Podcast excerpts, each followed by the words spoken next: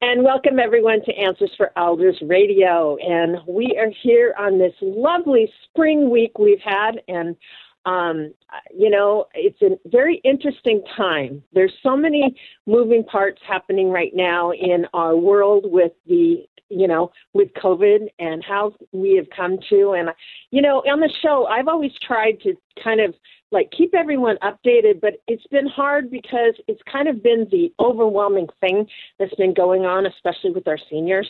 But um, you know, we are here with a very special guest that everybody loves because she's one of our favorites, Daphne Davis from Pinnacle Senior Placements. Daphne, I'm always glad when it's your weekend.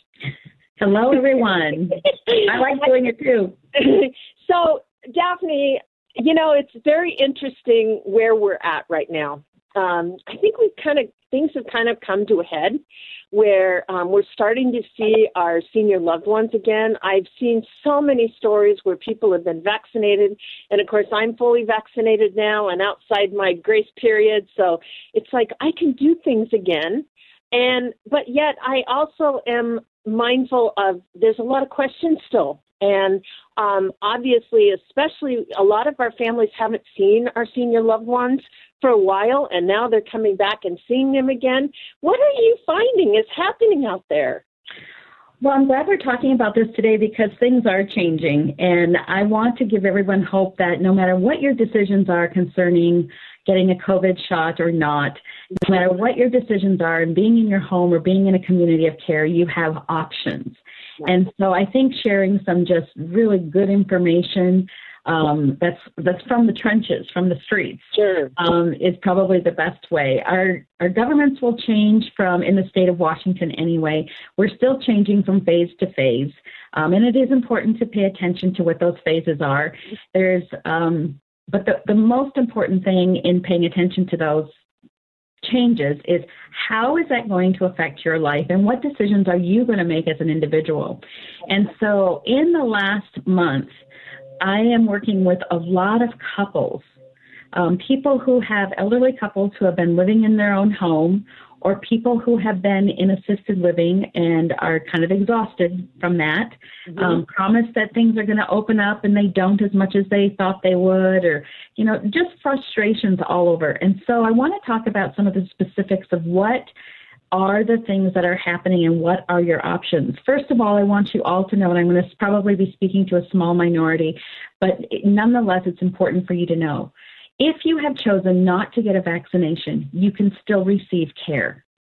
Right. If, if you are a person who just says, This is not for me, you can still receive quality care and still have flexibility. Um, there are rules that are in place for phase three that talk about at least one person who is uh, doing involved in a meeting, involved in a visit. One of those people need to be vaccinated. Mm-hmm.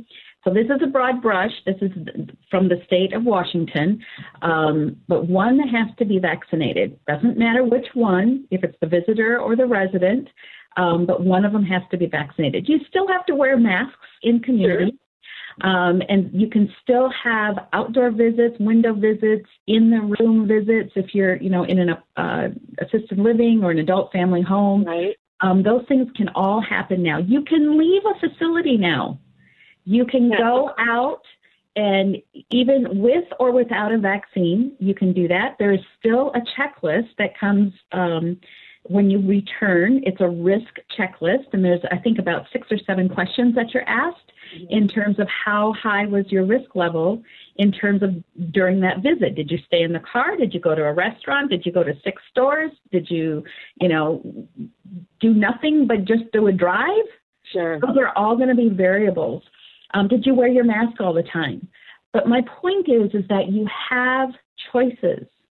You have choices. Please do not avoid care because you feel like you'll have no choices. That is so true and so important to hear because oh. I think I think a lot of people are confused moving in between the phases. I, you know, and they don't necessarily understand. I get, I see a lot of questions. I belong to several like caregiver groups, you know, mm-hmm. but they're nationwide. But what I'm hearing from people, Daphne, you're so right, is, you know, I don't even know what I can do anymore. I don't know. I don't know the last time I could see my parent, and they won't get vaccinated, or I'm I'm not going to get vaccinated. So, you know, or I can't get in for a vaccine yet because my state hasn't opened up to me yet. But now that obviously anybody over the age of 18 now can get vaccinated, which is very exciting. But then another issue that we've had, obviously, in the state of Washington is even getting on a calendar because it's been a little bit confusing on trying to find a way to get signed up for it. So all of these things are factors that I think is really important to hear. So. so. along those same lines, as I've been talking to more couples and people, and I'm going to talk about people who have been in their home, who have chosen to be in their home, and it's been a year that you've been at your home now. We're over a year uh, since we've had the first uh, COVID restrictions, mm-hmm. and now it's time that um, I'm getting phone calls from children of our elders I'm getting some phone calls from our elders themselves, but mostly from children who are, and I'm going to say this with absolute love, but who are absolutely exhausted. They do not know what to do any longer for their parents. They don't know how to raise a quality of life. And this is not selfish for them to keep their quality of life as children. And it is that is the predominant theme that I've seen in the last month is that there's a, a little bit of a struggle, a struggle between parents and children in terms of how do we move forward now. Sure. The parents are very cognitive, usually, of not wanting to be, quote, and I don't like this word, but to be a burden to their children. Right. Or they recognize how much their children have done for them over the course of the last year and sometimes what happens is that in getting into a routine now of 12 months, we forget how that's interrupted our life before COVID. And what I'm seeing now is both children and elders are wanting to have a life that was similar to before COVID. Absolutely. And that that's fair. That's absolutely fair. Um, not only the routine of life, but also the emotional stress um, I do think sometimes that our elderly people forget how much we as children worry about our mom and dad, mm-hmm. um, and that they're on our mind all the time. Mm-hmm. You know, the phone rings and we, you know, look at it and go, oh, good, it's not mom or dad, because we're waiting. I, I hate to dramatize this, but we're waiting for that call that says there's an emergency, and we're we're wanting desperately to avoid it we have been able to see as we've been supporting our parents what kind of risk factors there are, particularly in a home. That's where I'm getting most of the calls right now, is people that are in their own home. And so I want to encourage everyone, please, please have open conversations of your true feelings, your fears, your desires, your wants, your hopes, your concerns with each other be able to speak openly. This is not the time to become stoic. No. It's not the time to become prideful. It's not the time to get fearful of, of talking about the, the elephant in the room. But have the courage to say, Mom and Dad, we need to have some conversation because I, I, I want you around. Sure. With well, quality think, of life.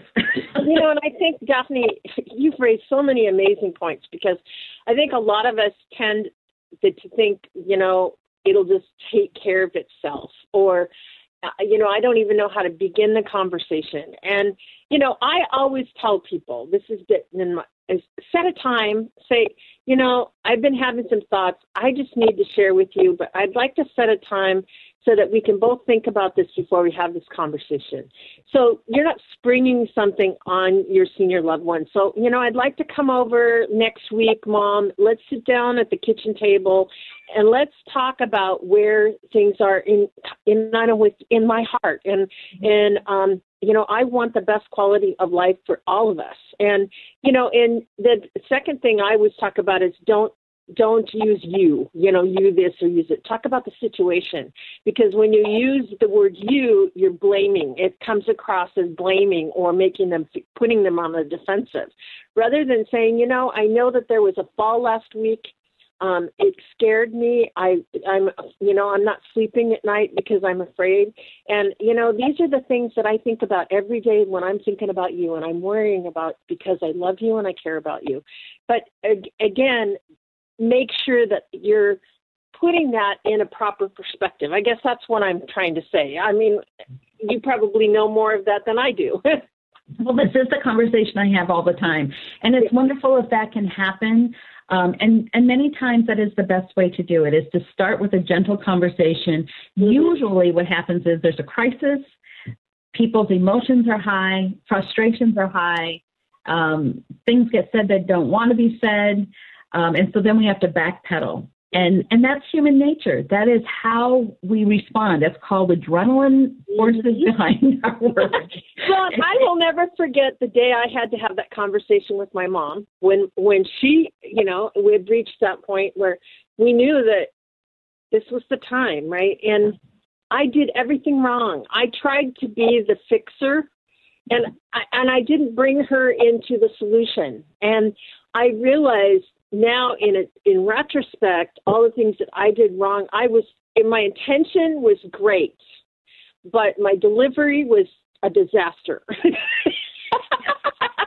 it happens all the time. And so that's when you can pull in a third party, such as myself, a placement advisor who can help you. I want to tell you a brief story um, in our next segment of mm-hmm. how this unfolded and what it, what really happened and how it still honored the children and the, the couple, the mom and dad, mm-hmm. um, meeting in their own home, talking about a number of things. But I want I want to be able to tell you a, a real example that just happened last week, oh, um, wow. um, because I think a lot of families are in this situation. Yeah. Well, and I think too, as we are, um, you know, moving forward in in this, it's like to have somebody like you in your in your court um, is so valuable and so important, and especially because. Daphne, you know the questions to ask a loved one to make them feel like they're part of the process, that they're part of the solution, and you're you also are mindful to recognize what the most important values of that person right. is in that next step. And I think that's what's really important. I think that's what every family wants. So Daphne, how do we reach you? Best way to reach me is by phone at 855 734 1500. Again, that is 855 734 1500. And of course, always find us at pinnacleseniorplacements.com. So we're going to continue this conversation. Daphne will be right back right after this. Hi, I'm Lori La Bey, and I wanted to tell you about Alzheimer's Speaks, which is another great podcast. You see, my own mother lived with dementia for 30 years, and I felt lost. Did you know every three seconds someone in the world is being diagnosed with dementia? Odds are it's going to hit your families too. We want to help you connect to services, products, tools, research, and stories so you can be prepared. Please subscribe to Alzheimer's Speaks on your favorite podcast platform.